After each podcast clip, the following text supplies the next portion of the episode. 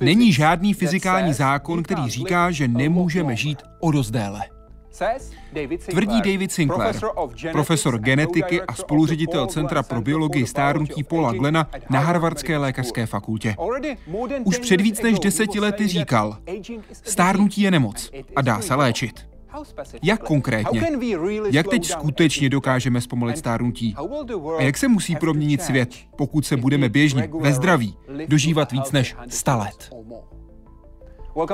Vítejte ve světě vědy a otázek současné společnosti. Začíná Hyde Park civilizace.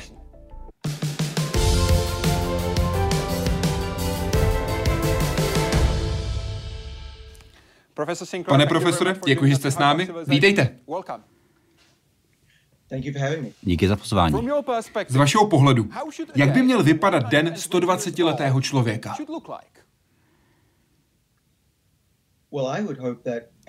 Doufal bych, že v každém věku může být člověk zdravý a šťastný. Ve 120 letech, což je náš cíl, chceme, aby se lidé cítili, jako kdyby jim bylo 40 nebo 50, aby se nemuseli trápit nemocemi, rakovinou, nemocemi srdce. A pro rodiny, pro jednotlivce je tohle určitě velmi cený cíl. To je podobné tomu, jak se věnujeme výzkumu ostatních onemocnění, akorát, že můj výzkum se soustředí na stárnutí. A stárnutí je naše dnešní téma. Je to problém starý jako lidstvo samo. Marně se s ním potýkali vládci, filozofové nebo alchymisté a byl věčnou inspirací umělcům. Co měl dřív vyřešit pramen věčného mládí, je dnes úkolem pro vědce. A ti mají stále víc práce. Díky lepší zdravotní péči a přístupu k ní, díky efektivnější výrobě a distribuci potravin a dalším vlivům, ve stále větším počtu zemí roste podíl lidí starších 65 let. Toto jsou hlavní závěry zprávy Organizace spojených národů. Stárnutí populace je globální jev. V podstatě každá země na světě zažívá růst podílu starších obyvatel. Stárnutí populace je nejrychlejší ve východní a jihovýchodní Asii, Latinské Americe a Karibiku. Přístupů, jak zpomalit nebo zvrátit stárnutí, je celá řada. Některé spolehají na jídelníček a zdravý životní styl, jiné na správné medicamenty. Jeden z pohledů vědy je, že stárnutí je důsledkem dlouhodobého hromadění škod na buněčné úrovni, se kterým si organismus nakonec neumí poradit. And that damage occurs as an intrinsic, unavoidable side effect of the way the body normally works. The body is set up to tolerate quite a lot of damage, but only quite a lot, not an infinite amount. Jak světová populace stárne, stále víc lidí se dřív nebo později potýká s nemocemi se stárnutím spojenými, s problémy se srdcem, oběhovou soustavou, rakovinou a dalšími.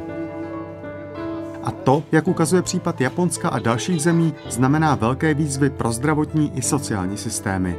Obavy žadují stále víc peněz a personálu. Obavy volávají otázky, jak stále vyšší podíl starších lidí změní dané společnosti. Jaroslav Zoula, Česká televize. Stárnutí je ztráta informací, cituji vaše slova. Proč to myslíte? Když se narodíme, máme spoustu uh, dobrých informací. Jako když máte dokonalý software v počítači. Ale všichni víme, jak ten počítač stárne, ten software je horší a horší, je potřeba instalovat ho znova. A já myslím, že naše těla jsou na tom úplně stejně. Ty informace, díky kterým jsme mladí, to je naše DNA a systémy, které nějak spravují DNA. Tohle se všechno časem nějak ztrácí a my se snažíme tenhle proces zpomalit. A dokonce celý systém resetovat, zrebootovat software abychom vrátili čas zpátky. Ve vaší knize Konec stárnutí, proč stárneme a proč už nemusíme, jste napsal, jsme biologická obdoba starého DVD přehrávače, ale my obvykle dokážeme obnovit informace z poškrábaného DVDčka. A pokud mám pravdu, tak ten samý proces dokáže zvrátit stárnutí. Co v našem těle způsobuje to poškrábání? My to nevíme úplně jistě, ale myslíme si, že jedna z příčin těchto škrábanců je poškození DNA. Když na vás hodně svítí slunce, nebo jste hodně vystaven rentgenům, nebo letíte do vesmíru, rozbíjejí se chromozomy a DNA. A buňka se snaží to zase zpátky spravit. A přitom vznikají ty škrábance. A co je poškrábáno? Jaká část našeho těla je poškrábaná? Když se podíváte dovnitř buňky, tak tam je DNA jako molekula, takový provázek. Ale není tam jako provázek, je nutné ji velmi pečlivě zabalit do takových palíčků a smyček. A to říká našemu tělu, které geny mají být vypnuté, ty smyčky mají být zapnuté. A my si myslíme, že tenhle systém balíčků a smyček, který říká buňce v mozku, že je mozková buňka, a buňce v kůži, že je kožní buňka, to se časem ztrácí. A pak máte mozkové buňky, které si myslí, že jsou kožní buňky a kožní buňky, které se chovají jako buňky v játrech. A naše tělo ztrácí tu svoji mladistvou identitu. A my ho chceme přeprogramovat, aby se vzpomnělo, jaké to je být mladý. Musíme jen sehnat nějaké leštidlo, abychom se zbavili škrábanců. Co by stačilo? A stačilo by to? Protože když se zbavím škrábanců na starém DVDčku, není to většinou stejné, jako když bylo DVDčko nové. Může to být velmi podobné tomu, jak to vypadalo, když to bylo nové. Pořád přehrajete tu hudbu nebo fotky nebo co na tom máte. To jde úplně dobře, když to DVDčko vyleštíte. A my si myslíme, že něco podobného jde udělat i v našem těle. Dokonce máme studie, které ukazují, že je možné takhle zresetovat věk buňky a dokonce celých částí těla, třeba oka aby opět omládlo. Podívejme se na váš výzkum. Vy jste začínal v 90. letech. Konkrétně jste vyvolával Wernerův syndrom, tedy syndrom předčasného stárnutí, kvasinkami. Doba dožití kvasinek se zkrátila na polovinu. Výzkum vyšel v časopise Science a tenhle obrázek byl součástí článku, který se objevil v roce 1997. Vím, že tenhle obrázek dobře znáte, vysívám v kanceláři. Na co se díváme? Uh, Tohle je jádro.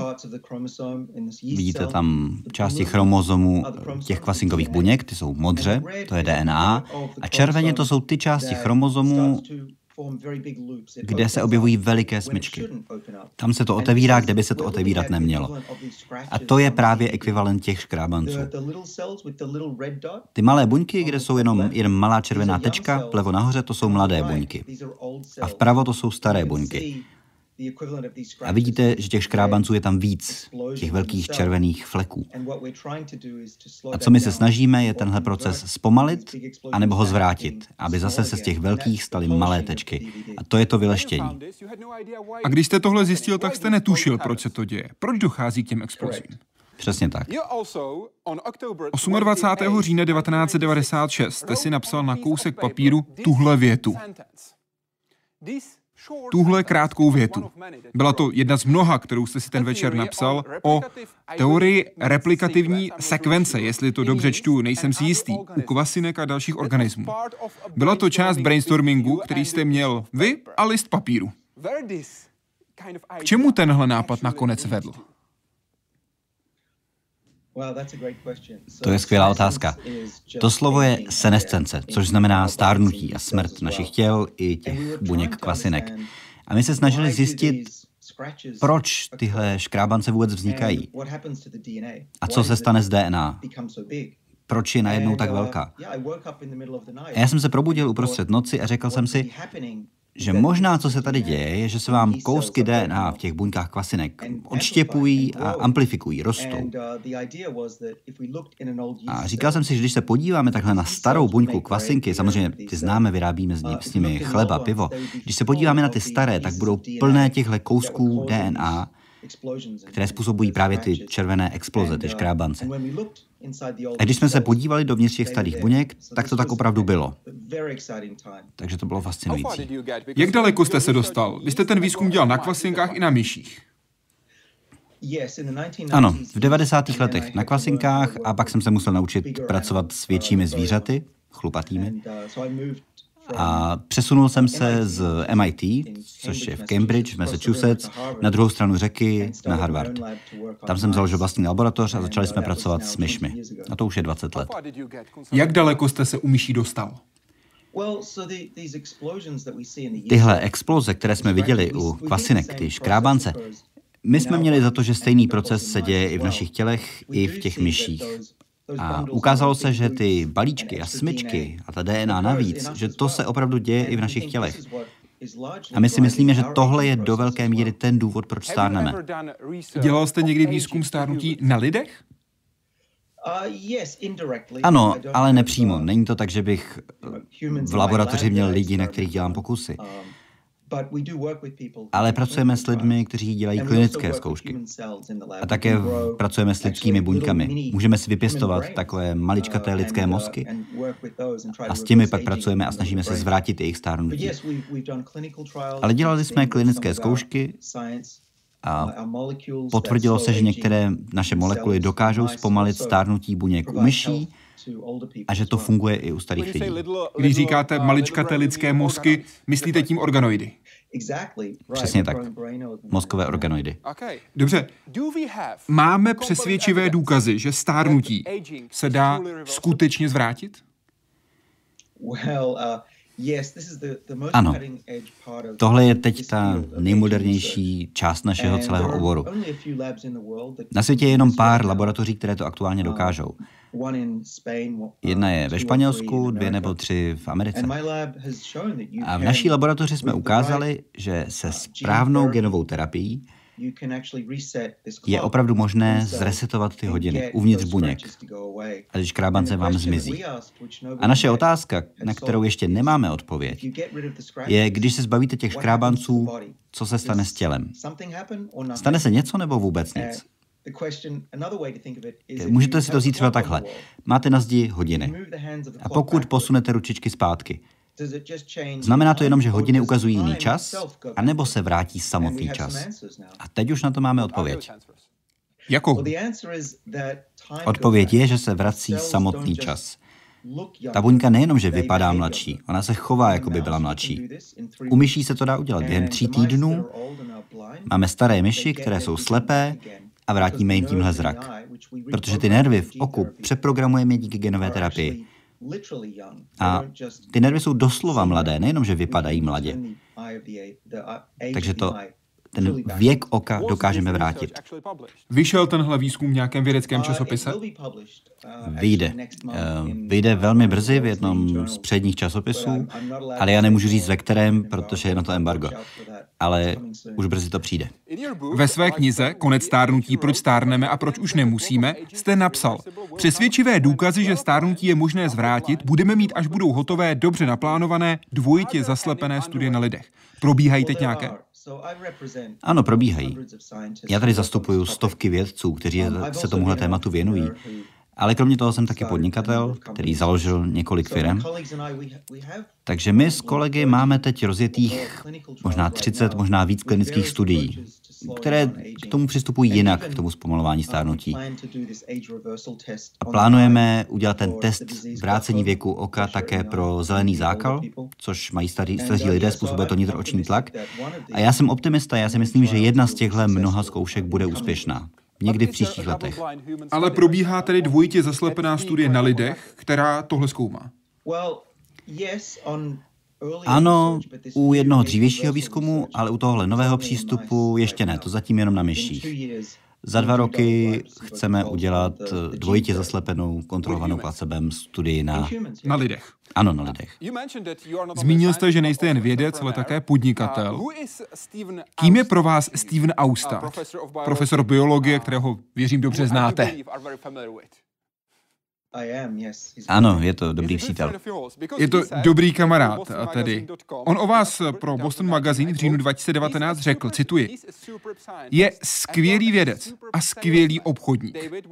David byl průkopníkem propojení akademického a komerčního výzkumu. David je dobrý kamarád, ale myslím, že někdy jsou jeho výroky přehnané. Souhlasíte? Uh, Já se rád dívám do um, budoucnosti.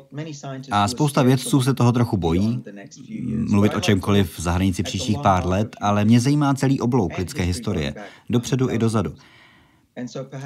A možná tohle tady Steve trošku kritizuje.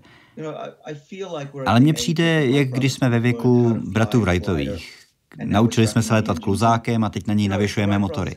Kdyby tenkrát bratři Wrightové řekli, jednou přeletíme přes Atlantik, spousta lidí by řekla, že jsou jenom obchodníci. A když se podíváte zpětně na svoji kariéru, udělal jste nějaká přehnaná vyjádření? Vědecky nám nikdy nebylo prokázáno, že bychom se mýlili. Ta věda, naše výsledky jsou kvalitní. Někdy možná řeknu, za pět let bychom mohli mít nějaký lék, jenže vývoj léku je strašně složitý.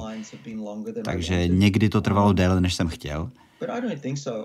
Ale opravdu si nemyslím, že bych někdy řekl, že bych všem řekl, jednoznačně se to stane. Jenom jsem řekl, pokud všechno půjde dobře, budoucnost by mohla vypadat uh, takhle. Můj cíl v životě není jenom vydávat články. Já chci inspirovat mladé lidi, aby byli nadšení pro vědu, ale i veřejnost, aby se zamyslela nad svým životem a nejenom nad tím, jak vypadá dnes, ale jak by mohl vypadat, když všichni dáme Všichni se spojíme dohromady, budeme pracovat na zdravotnictví a řešit problém stárnutí.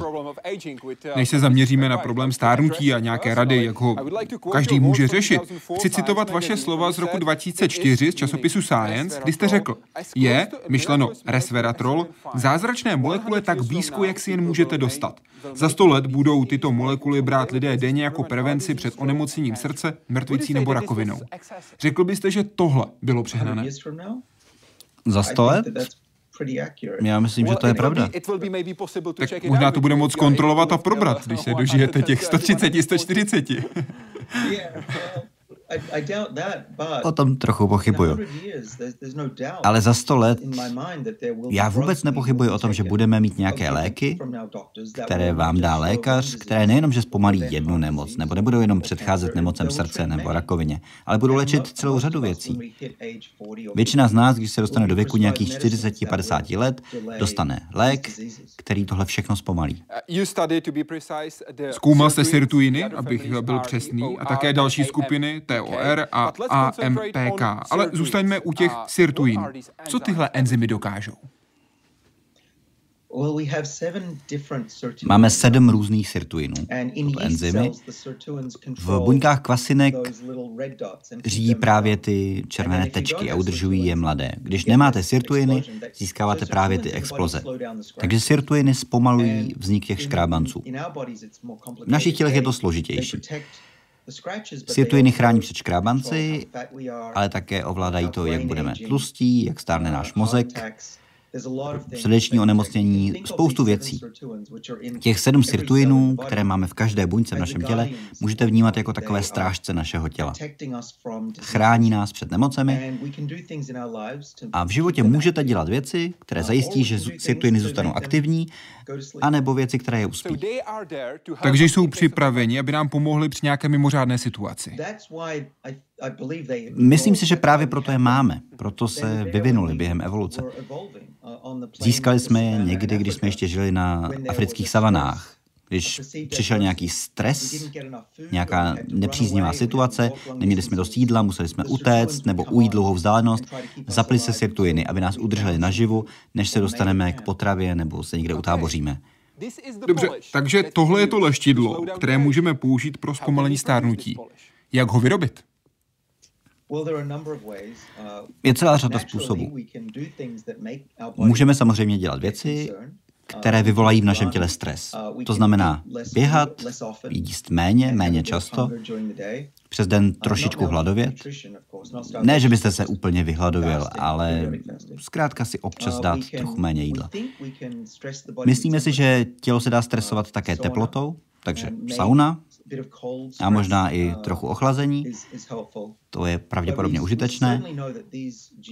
Ale jednoznačně víme, že tyhle geny a sirtuiny a proteiny, které vyrábějí, jsou významné, protože reagují nějak na potravu a cvičení. To víme, protože můžeme vyrobit v laboratoři molekulu, my jsme jednu vyrobili, NMN říkáme, a ta zapíná sirtuiny. A můžeme tím napodobit cvičení. Máme myši, kterým dáte NMN a po třech týdnech jsou mnohem zdravější, uběhnou na trenažéru mnohem víc, i když vůbec netrénovali. To by tedy znamenalo, že by byla k dispozici pilulka, která by zajistila, že tihle strážci by byli připraveni, přestože bychom necvičili nebo nejedli správně. Prostě bychom si vzali tabletku. Neřekl bych, že si jenom vezmete tabletku, protože když to propojíte, tu molekulu a zdravý životní styl u myší, tak je ten výsledek ještě o hodně lepší. Takže já nechci, aby to vypadalo, že tohle děláme proto, abyste mohl sedět u televize ale protože chceme, abychom mohli dát léky lidem, kteří jsou velmi nemocní, kteří jsou na vozíku v nemocnici, aby i oni mohli těžit z těch výhod, které přinášejí sirtuiny. Pokud jde o jídlo, řekl jste, cituji, to, co jíte, by mělo nejspíš vypadat spíš jako oběd králíka, než jako večeře lva. Vysvětlete to, prosím. Z mnoha studií víme, že když budete jíst jenom maso, tak to velmi pravděpodobně pro vás nebude zdravé. To víme z několika důvodů. Jednak je to, že jedna z těch rodin, které způsobují dlouhověkost, mTOR, ta je, ta je velmi aktivní, pokud nejíte hodně některých aminokyselin, které dostáváte z masa. A druhý důvod, proč si myslíme, že zelenina je velmi dobrá, je to, že máme takové oblasti planety, říká se jim modré zóny. Možná jste o nich slyšel. Jsou to části Řecka, Itálie, Ruska, ostrov Okinawa v Japonsku. Tam jedí poměrně málo masa, ale hodně čerstvé zeleniny, olivový olej, trochu červeného vína. A v nich je hodně lidí, kteří žijí více než 100 let. Takže od nich se chcete učit, využít je jako příklad, jak se chovat. Přesně tak, ano. Zaměřme se na pilulky. Jsou nějaké léky, které schválila FDA, takové, o kterých můžeme říct, ano, tenhle lék skutečně funguje. Zatím ještě ne. Problém je v tom, že tyhle zkoušky musíte dělat se s desítkami tisíc lidí po mnoho let. Ale máme velmi dobrou alternativu. Protože Máme lidi, kteří berou některé léky, které se zdají, že zpomalují stárnutí. Pokud studujete ty desetitisíce lidí. Jeden z těch léků je metformin, někdy glukofák, který se používá na léčbu diabetu druhého typu tedy vysoký krevní cukr. A někteří lidé takhle studují desítky tisíc lidí, kteří berou tenhle lék a zjistili, že ano, klesá jim hladina krevního cukru, ale kromě toho také je u nich nižší výskyt rakoviny, onemocnění srdce, dokonce i Alzheimerovy nemoci. A tohle nám dává naději, že tenhle lék by mohl také fungovat proti stárnutí. Zdůrazňuji, že se bavíme o lécích, ne o doplňcích stravy, protože vy jste ve své knize napsal, nikdy nedoporučuji doplňky stravy. Proč? Uh, Pokud není ověřeno, že to funguje, pak nebudu říkat nic. Nebudu říkat nic, co není, pro, co není doložené. Já jsem vědec. Ale druhá problematická věc je to, že jsem vydal hodně článků, napsal jsem knihu a když mluvím o nějakých doplňcích, tak jsou tady firmy, které využijí moje videa a moje jméno, aby prodávali svoje produkty a to já nechci. Takže v podstatě zneužívají vaše jméno. Ano. Dobře, zaměřme se na váš výzkum.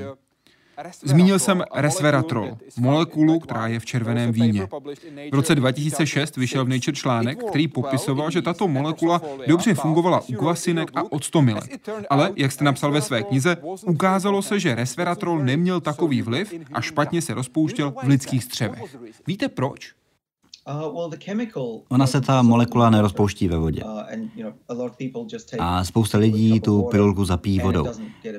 A pak se neabsorbuje správně.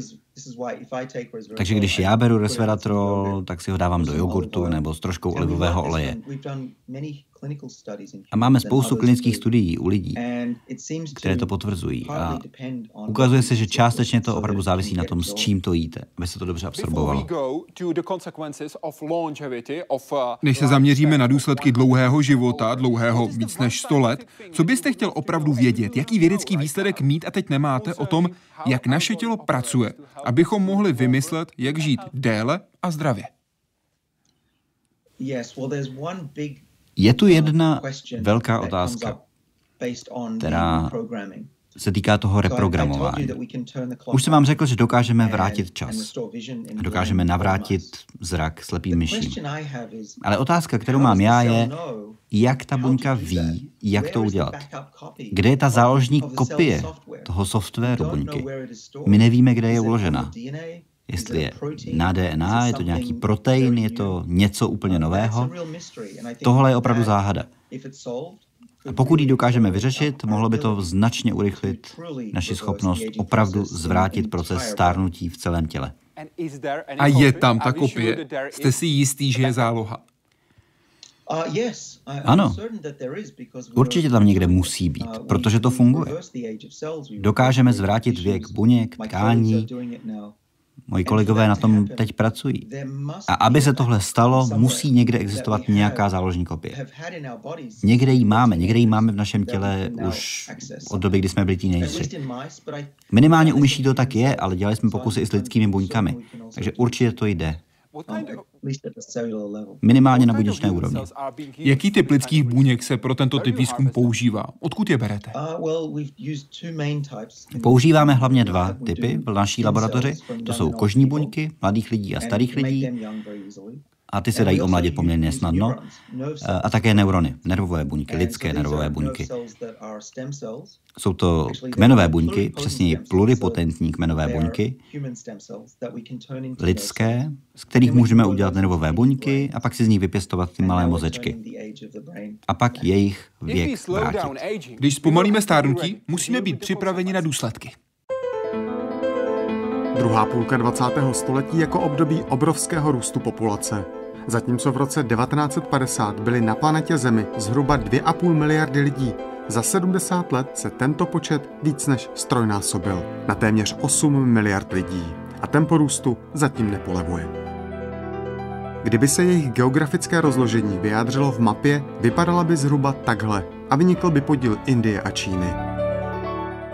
Každopádně stávající číslo zdaleka není konečné. Nejnovější projekce dalšího růstu vydala Organizace spojených národů v roce 2019. Our latest projections indicate that growth will continue and that the global population could number around 9.7 billion in 2050 and 10.9 billion in 2100. U roku 2050 si je OSN v celku jistá, protože půlka lidí, kteří tou dobou budou naživu, se už narodila. U roku 2100 je ale odhad už s větší mírou nejistoty. Všechny demografické scénáře ale pracují s toutéž veličinou a tou je zpomalující tempo růstu. Za ním stojí celá řada faktorů, Především klesající porodnost v rozvíjejícím se světě, která je zapříčiněna rostoucí kvalitou vzdělání, hlavně u žen, jejich větším zapojením do pracovního trhu, rostoucí urbanizací nebo klesajícím podílem zaměstnanců zemědělství. These multiple factors come together to uh, motivate people to have smaller families and to make large families very costly. Hlavní otázkou tak zůstává, jestli planeta uživí až 11 miliard lidí a jestli je uživí tak, jak část z nich byla a je zvyklá. Hlavně západní svět si totiž vybudoval takový komfort a dostatek, na který, pokud by měl být pro všechny, planeta nemá zatím zdroje a lidstvo technologie. Přitom právě komfort a dostatek západního světa je přesně to, čeho chtějí dosáhnout a mnohdy už mají 100 miliony lidí, hlavně v Ázii a hlavně v Číně. Jaroslav Zoula, Česká televize. Pane profesore, z vašeho pohledu, jak si představujete, že by vypadal svět, kdybychom žili zdravě a spokojeně do 140 let? Svět by vypadal samozřejmě hodně jinak. Já si nemyslím, že se toho dožijeme. My se tím asi trávit úplně nemusíme. Já jenom chci, aby se lidé dožili zdravě 80, 90, možná 100 let. Ale víme, že člověk se dožije 120 let. To víme, že je možné. Jak bude svět vypadat?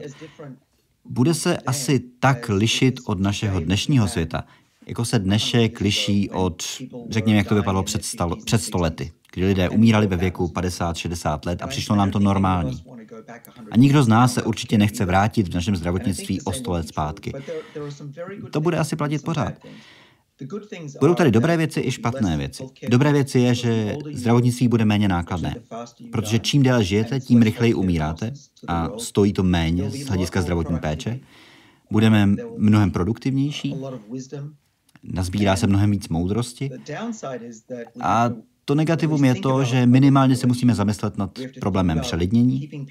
Musíme se zamyslet nad tím, jak udržet lidi produktivní, jak jim dát nějakou práci aby neodcházeli do důchodu v 65? Ale zase, Co byste měl raději? Život, kde v 70 onemocníte rakovinou a pak 10 let budete trpět? Nebo život, kdy se dožijete 80, 90, 100 a pořád můžete sportovat nebo úplně začít novou kariéru nebo víc vnoučaty? Vždycky je tu nějaký kompromis. Ale myslím, že ty výhody ekonomické i sociální jsou mnohem větší než ty problémy. A pak ještě chci říct, že populační růst by neměl být problém podle našich výpočtů. Ve většině vyvinutých zemí už teď zpomaluje. A pokud si to spočítáte, Kdybychom zpomalili stárnutí, tak se to tak akorát vyváží. Takže by na Zemi žil stejný počet lidí, jako žije právě teď. Ano. Takže přelidnění, myslíte, by nebyl problém. Co sociální nejistota? To by byl problém? Uh, Myslíte ekonomicky? Pro zjednodušení ano. Jenom ve Spojených státech, kdybychom zpomalili stárnutí o pouhých pět let, tak by to znamenalo biliony dolarů navíc. Um, Ten objem peněz, které bychom ušetřili jako planeta, by byl obrovský. Možná až 10% HDP celého světa. A to jsou peníze, které pak můžete utratit um, za řešení změn klimatu a dalších problémů, kterým čelíme. Vidíte v tom novém světě nějakou situaci, ve které platíme víc, než platíme teď? Bude něco, co nás bude stát víc, než nás stojí teď? Uh, Nenapadá mě nic, co by bylo dražší, protože lidi budou produktivní. A nemusí to být nutně jenom placená práce. Mohou pomáhat zdraví prarodiče s dětmi, s rodinou, se svojí širší komunitou. Takže místo toho, že by lidé byli nemocní v nějakých pečovatelských domovech ke konci života, to bude vypadat úplně jinak. Mému otci je 81 let a je dneska silnější a zdravější než já. Začal novou kariéru, když mu bylo 70, dnes je mu 81 a on je příkladem toho, jak by život mohl vypadat. Že společnosti přispívá, nebere si z ní. Ve své knize jste také zmínil něco, co jste pojmenoval skill battles. Co to je?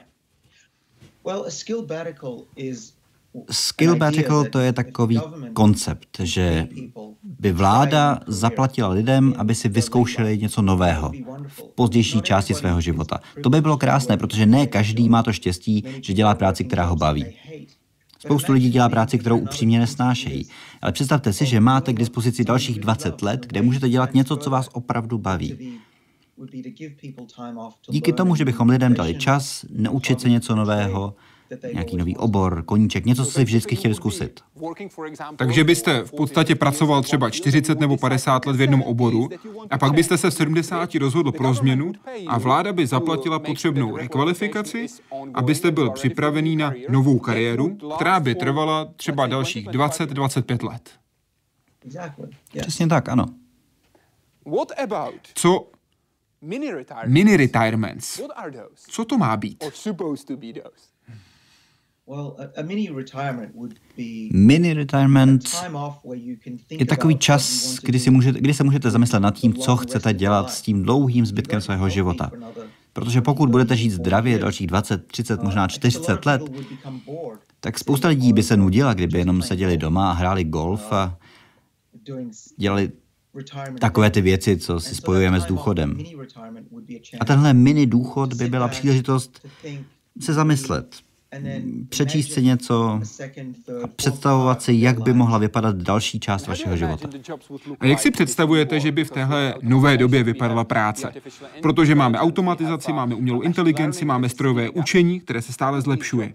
Jak by nové pracovní pozice vypadaly? To je velmi důležitá otázka, protože podívejme se do dějin. V 60. letech se lidé hodně obávali, že přijdeme o práci, protože jsou tady nové přemýšlecí stroje, počítače. A to se vůbec nestalo. Přišly počítače, ano, ale vytvořili spoustu nových pracovních míst. A to samé se stane, když budeme zdravější. Lidé, kteří budou starší, nebudou působit staře. Nebude to spít starý, když je vám 70 nebo 80. A tihle lidé mohou přispět tím lidským dotekem. Je spousta věcí, kde chceme nějaký lidský dotek. Nechcete, aby vás masíroval robot. Nestojíte o terapii nebo přátelství s robotem. To jsou velmi lidské věci. A to budou právě ta pracovní místa budoucnosti. Dotknul jste se tématu zdravotní péče. Podívejme se na něj trochu podrobněji, protože co by se stalo? Budeme žít déle. To znamená, že například rakovina začne o něco později, v pozdější části našeho života. Řekněme, že ne v 70, ale v 90. Ale přesto se stejně objeví. Nemuseli bychom za tuhle potřebnou péči zaplatit stejně jen později? Nebo si myslíte, že když bychom zpomalili stárnutí, tak bychom se těchto nemocí dokázali zbavit? Nemocí se zbavit nedokážeme. Ale zdá se, že máme způsob, jak stlačit ten čas, kdy jste nemocný. Říkáme tomu komprese morbidity. A to víme z několika důvodů. Jeden je to, že když ty naši, naše myši žijí déle, třeba protože trošičku vyhladovíme, aby žili déle, tak ta křivka se vám prodlouží, její životnosti, a pak zemřou velmi rychle. Někdy vlastně ani nevíme, proč zemřeli. A druhý důvod, proč si to myslíme, je, že když se podíváte právě na ty lidi, kteří žijí více než 100 let, tak velmi často to vypadá tak, že jsou velmi zdraví a pak za pár měsíců rychle zemřou. Čili čím déle žijete, tím rychleji umíráte. Což je lepší pro všechny včetně ekonomiky. Takže by měla být kratší část života, ve které si život už tolik neužíváme a víc trpíme, řekněme. Tak to myslíte? Přesně tak. Ale lidé pořád budou umírat na nemoci, to se nedá obejít. Jen by tou nemocí trpěli menší část života. Přesně tak. Jak dlouho by měl ten v úvozovkách přechod do toho nového světa trvat, abychom byli připraveni? Já myslím, že jsme připraveni už teď. Proč bychom měli chtít, aby tolik lidé trpělo, aby umírali v bolestech každý den? Každý den, kdy se k tomuhle cíli nedostaneme, je tady spousta zbytečného utrpení a smrti. Kdybychom dnes měli nějaký lék, který dokáže předcházet rakovině, onemocnění srdce, Alzheimerově onemocnění, všemu tomuhle, tak lidé mají právo a lidé jako já mají povinnost ten lék dát lidem. A pokud jde o změny ve společnosti, Nespůsobíme tím, že si poradíme s jedním problémem, tedy stárnutím, další problémy, které ublíží možná ještě víc lidem, než kolika pomůže ta nová léčba. To samé lidi říkali, když jsme začali dávat do aut bezpečnostní pásy a lidi přestali tolik kouřit. Co budeme se všemi těmi lidmi dělat? Ale vždycky, když jsou lidé zdravější a méně umírají, méně trpí, tak světu to vždycky, vždycky prospěje. Důležité je to, že tu nebude jedna pilulka, která úplně zastaví stárnutí, která se objeví na trhu zítra. Tohle bude pomalý proces. Budeme žít o rok déle, pak o další rok a společnost bude mít desítky let, aby se na to připravila. Netvrdím, aby to bylo jasné, že lidé mají trpět. to rozhodně ne. Jde mi o společnost jako celek. Jestli si myslíte, že by mohl být nějaký důsledek, který nedokážeme ani předpovědět, dokud k té samotné změně prostě nedojde. Tak je těžké říct, co nevíme. Pokaždé, když dojde k nějaké velké změně, tak se objeví nějaké nečekané problémy. Jedna věc, která napadá mě, je to, že budeme více čerpat zdroje naší planety, pokud budeme víc cestovat, místo toho, abychom seděli doma. To rozhodně něco bude dělat, ale já jsem optimista. Pokud se zaměříme na vědu a technologii, dokážeme vyřešit jakýkoliv problém. Dřív jsme si mysleli, že budeme mít příliš mnoho aut. Před stolety jsme si říkali, že budeme mít moc, moc koní, pak, že budeme mít moc aut. Dneska jsou tady elektrická auta. Já mám elektrické auto, je to skvělá věc. A myslím, že tyhle změny ve světě je možné vyřešit, pokud budeme důvěřovat vědě. A právě věda, konkrétně tím, že nám nabízí nové technologie, v tomto směru přináší nové možnosti a nové nápady. Třeba jednou z variant je využití technologií pro sledování biologických ukazatelů. Co byste doporučoval vysledovat? Na co se dívat v našem těle, co kontrolovat? Jaké údaje bychom měli sledovat? A to velmi podrobně, abychom věděli, jakým způsobem se naše tělo bude vyvíjet v dalších desítkách let. Je velmi důležité sledovat, co vaše tělo dělá. Třeba zajdeme jednou za rok k lékaři, ale v budoucnosti, anebo i dneska, pokud na to máte dost peněz, můžete využívat ty nejmodernější technologie, které se nabízejí. To jsou věci, které nosíte na těle, jsou firmy, které nabízejí krevní testy, minimálně tedy ve Spojených státech. V budoucnosti bude úplně absurdní, že byste celý rok nesledoval parametry svého těla. Jak zjistíte, jestli to, co jíte, je dobré, jestli, jak zjistíte, jestli vaše nová dieta, jestli vaše cvičení funguje? Potřebujete to každý den vyhodnocovat. Úplně stejně, jako máte palubní desku v autě a ta vám říká každou sekundu, co se v tom autě děje. Úplně stejné systémy potřebujeme pro naše tělo, abychom věděli, co se pokazilo, co se děje dobře. Takže by to fungovalo tak, že se probudím, zbudím se a během snídaně nahraju do tabletu nebo počítače nové údaje. A na obrazovce uvidím, že teď mám třeba trochu nějaké problémy, tenhle ukazatel nevypadá úplně dobře, naopak tenhle je skvělý a tak se dozvím, že bych si měl dát k snídaní vajíčka. Je to tak? Ano, to je naše budoucnost, to tady bude za nějakých deset let. Už dneska já se probudím a dívám se na telefon, který mi řekne, jak jsem spal díky tomuhle prstenu. Občas jdu na krevní test párkrát za rok a pak mi počítač řekne, na co bych se měl zaměřit z hlediska právě jídla, cvičení. A nakonec budete mít nějaký čip pod kůží, pokud budete chtít. A ten vám řekne, co byste měl dělat. Potřebujete víc vitamínu D, běžte se projít na slunce. A neobával byste se, že byste mohl být hacknutý? Že by vaše údaje někdo ukradl? Že by někdo ukradl data o tom, co se děje ve vašem těle? To je pravda, tohle zmiňuji ve své knize. Už teď máme spoustu dat. Počítače v nemocnicích mají naše zdravotní záznamy a jsou tu země, které se snaží tyhle záznamy ukrást.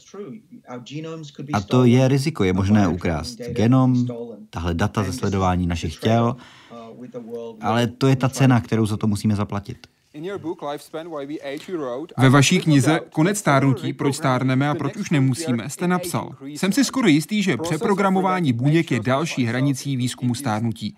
Tedy změna už dospělých buněk na buňky, které se můžou vyvinout různými způsoby. Kde je pro vás ta hranice? Kdy už řeknete, tohle je za hranou, tohle už ne, tohle je příliš. Tady už si hrajeme na Boha. Já se snažím dělat to, co dělají ostatní lékaři, tedy zmírnit lidské utrpení. Pro mě ta hranice je v uh, manipulaci s dětmi. Víme z jednoho experimentu v Číně, že je možné geneticky upravit děti, novorozence, ještě předtím, než se narodí. A na to myslím si, že nejsme připraveni. Eticky, z hlediska náboženství, ale i z hlediska bezpečnosti, což je to nejdůležitější. My nevíme, jestli tím nespůsobujeme nějakou škodu. Na tohle připravený nejsem. Umím si představit, že někdy v daleké budoucnosti to bude možné, technologicky, vytvořit lidi, kteří žijí déle a nejsou nemocní, až dokud jim nebude nějakých 100 let, ale tenhle výzkum bych nedělal. Abychom vysvětlili, o čem se bavíme. Čínský vědec tvrdí, že se narodili dvě děti, u kterých pomocí metody CRISPR změnil genetickou informaci tak, aby se tyto dvě holčičky nemohly nakazit virem HIV. Upravil jejich DNA. Byl odsouzen na tři roky do vězení a vědecká komunita jeho chování odsoudila. Více o etických otázkách metody CRISPR můžete dozvědět v rozhovorech s Erikem Landrem nebo Samuelem Sternbergem, které najdete na webu hydeparkcivilizace.cz. Dnes mluvíme o tom, jak žít déle. A David Sinclair říká, že bychom měli mít možnost také rychle a bezbolestně ukončit svůj život, když jsme na to připraveni. Australský vědec, který se rozhodl, že jeho 104. narozeniny budou poslední. Nebyl nevylečitelně nemocný, ale život v chřadnoucím těle ho už nenaplňoval. To, uh, even up to the, the age of 90, I was enjoying life, but not now. Proto v roce 2018 zvolil eutanázii, za jejíž legalizaci bojoval 20 let. Austrálie mu ale tehdy takovou možnost nedávala, proto se rozhodl odjet zemřít do Švýcarska a svůj příběh zveřejnit. Have you chosen any particular song or music that you want played tomorrow? I think it would be the final movement of Beethoven's Ninth Symphony. Very nice. Lidí jako on přibývá, jen do Švýcarska, které asistovanou sebevraždu povoluje. Každý rok přijedou zemřít i desítky cizinců. Specializované kliniky jim poskytnou smrtící látku, kterou vypijou.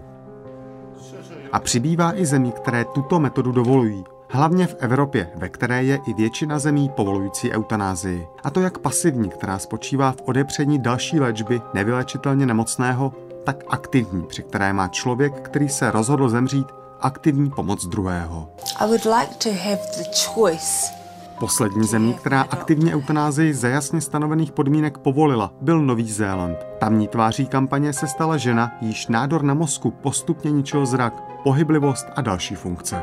What I want to achieve is to have the law clarified um, that it is not an offence for a doctor Jenže tento stále liberálnější přístup vyvolává bouřlivé diskuze a reakce. A nejde jen o církev nebo konzervativní část společnosti. Dělící linie často běží v rámci rodin. Lékaři jsou trénováni v tom, aby život zachraňovali, no, takže zabít v žádném případě. Ale uh, jsem příznivcem toho, čemu se říká někdy terminální sedace, není to eutanázie, nezabíjí ho ten lékař a zemře takto bez bolesti.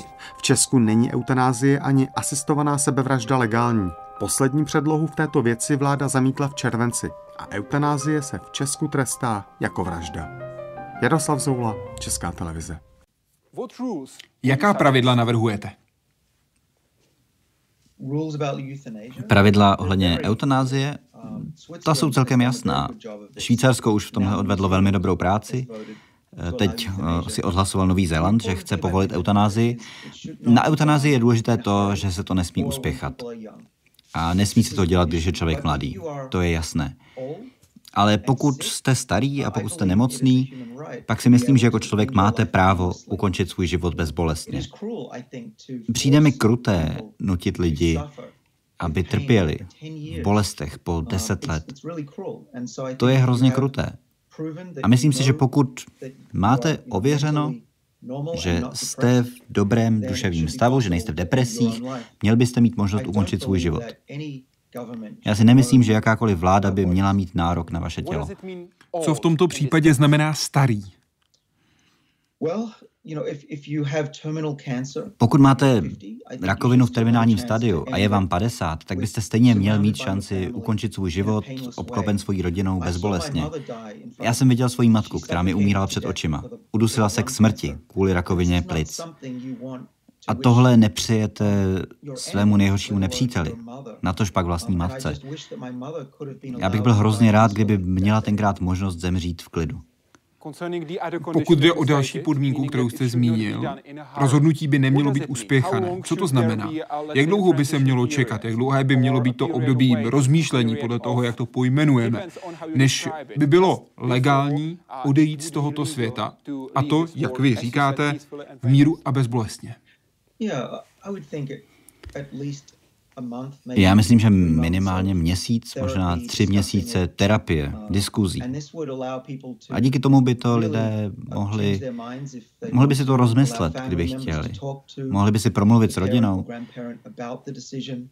o tomhle rozhodnutí a pokud i po uplynutí téhle doby uh, je ten člověk přesvědčen, že uh, tohle je správný krok, pak by se to mělo udělat.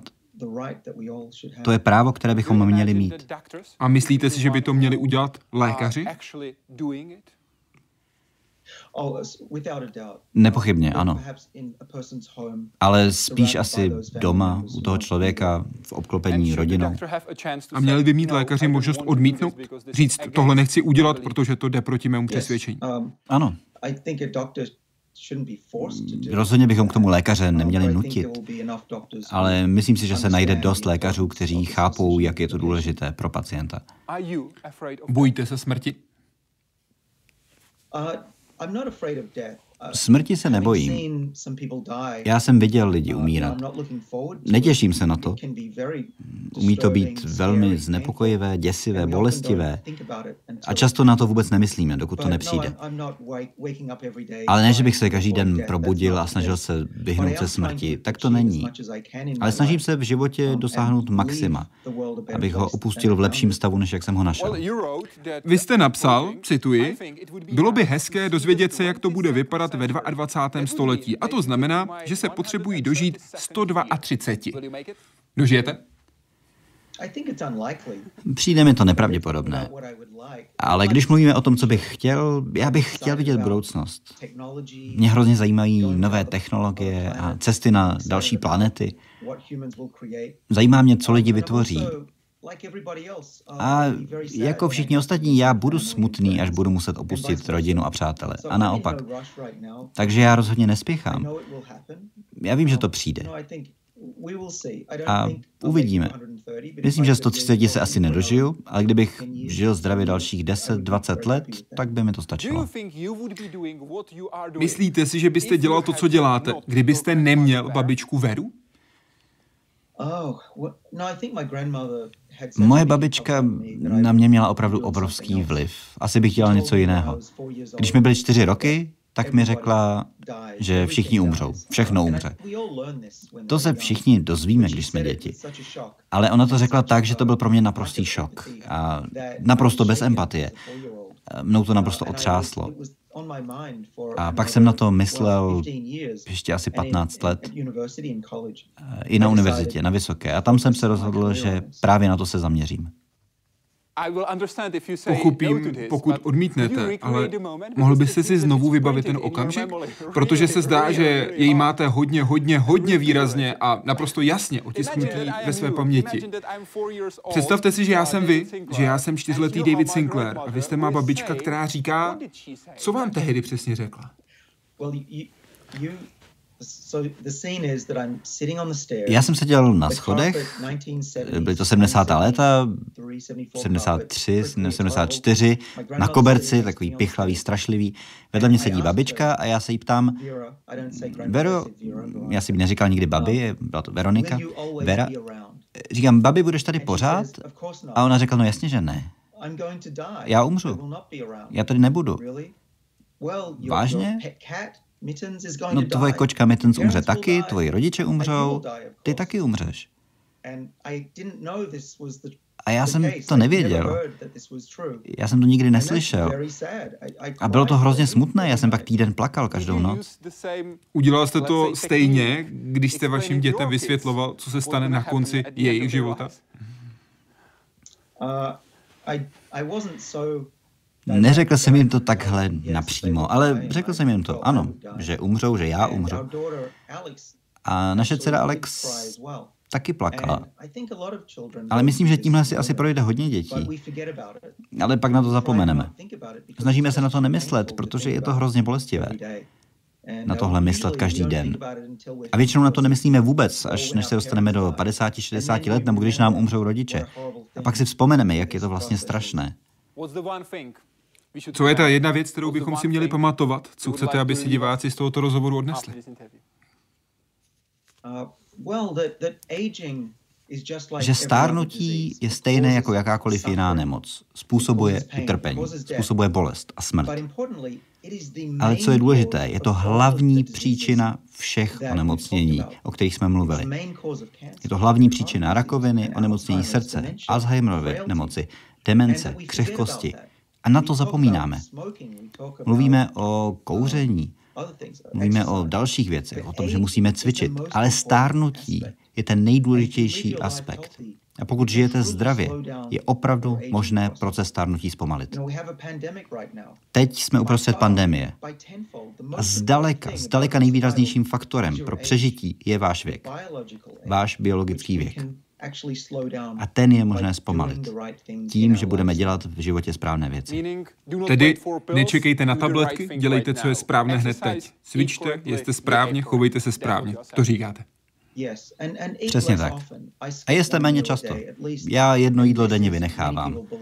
A spousta lidí je přesvědčená, že tohle je jedna z nejdůležitějších věcí, které můžete udělat od zhruba poloviny vašeho života až do konce. Říká David Sinclair, který byl hostem Hyde Parku Civilizace. Děkuji vám. Díky, Danieli. A děkuji vám, že jste sledovali Hyde Park Civilizaci. Celý rozhovor najdete v češtině i v angličtině na našem webu hydeparkcivilizace.cz. Děkuji vám a přeji příjemný večer.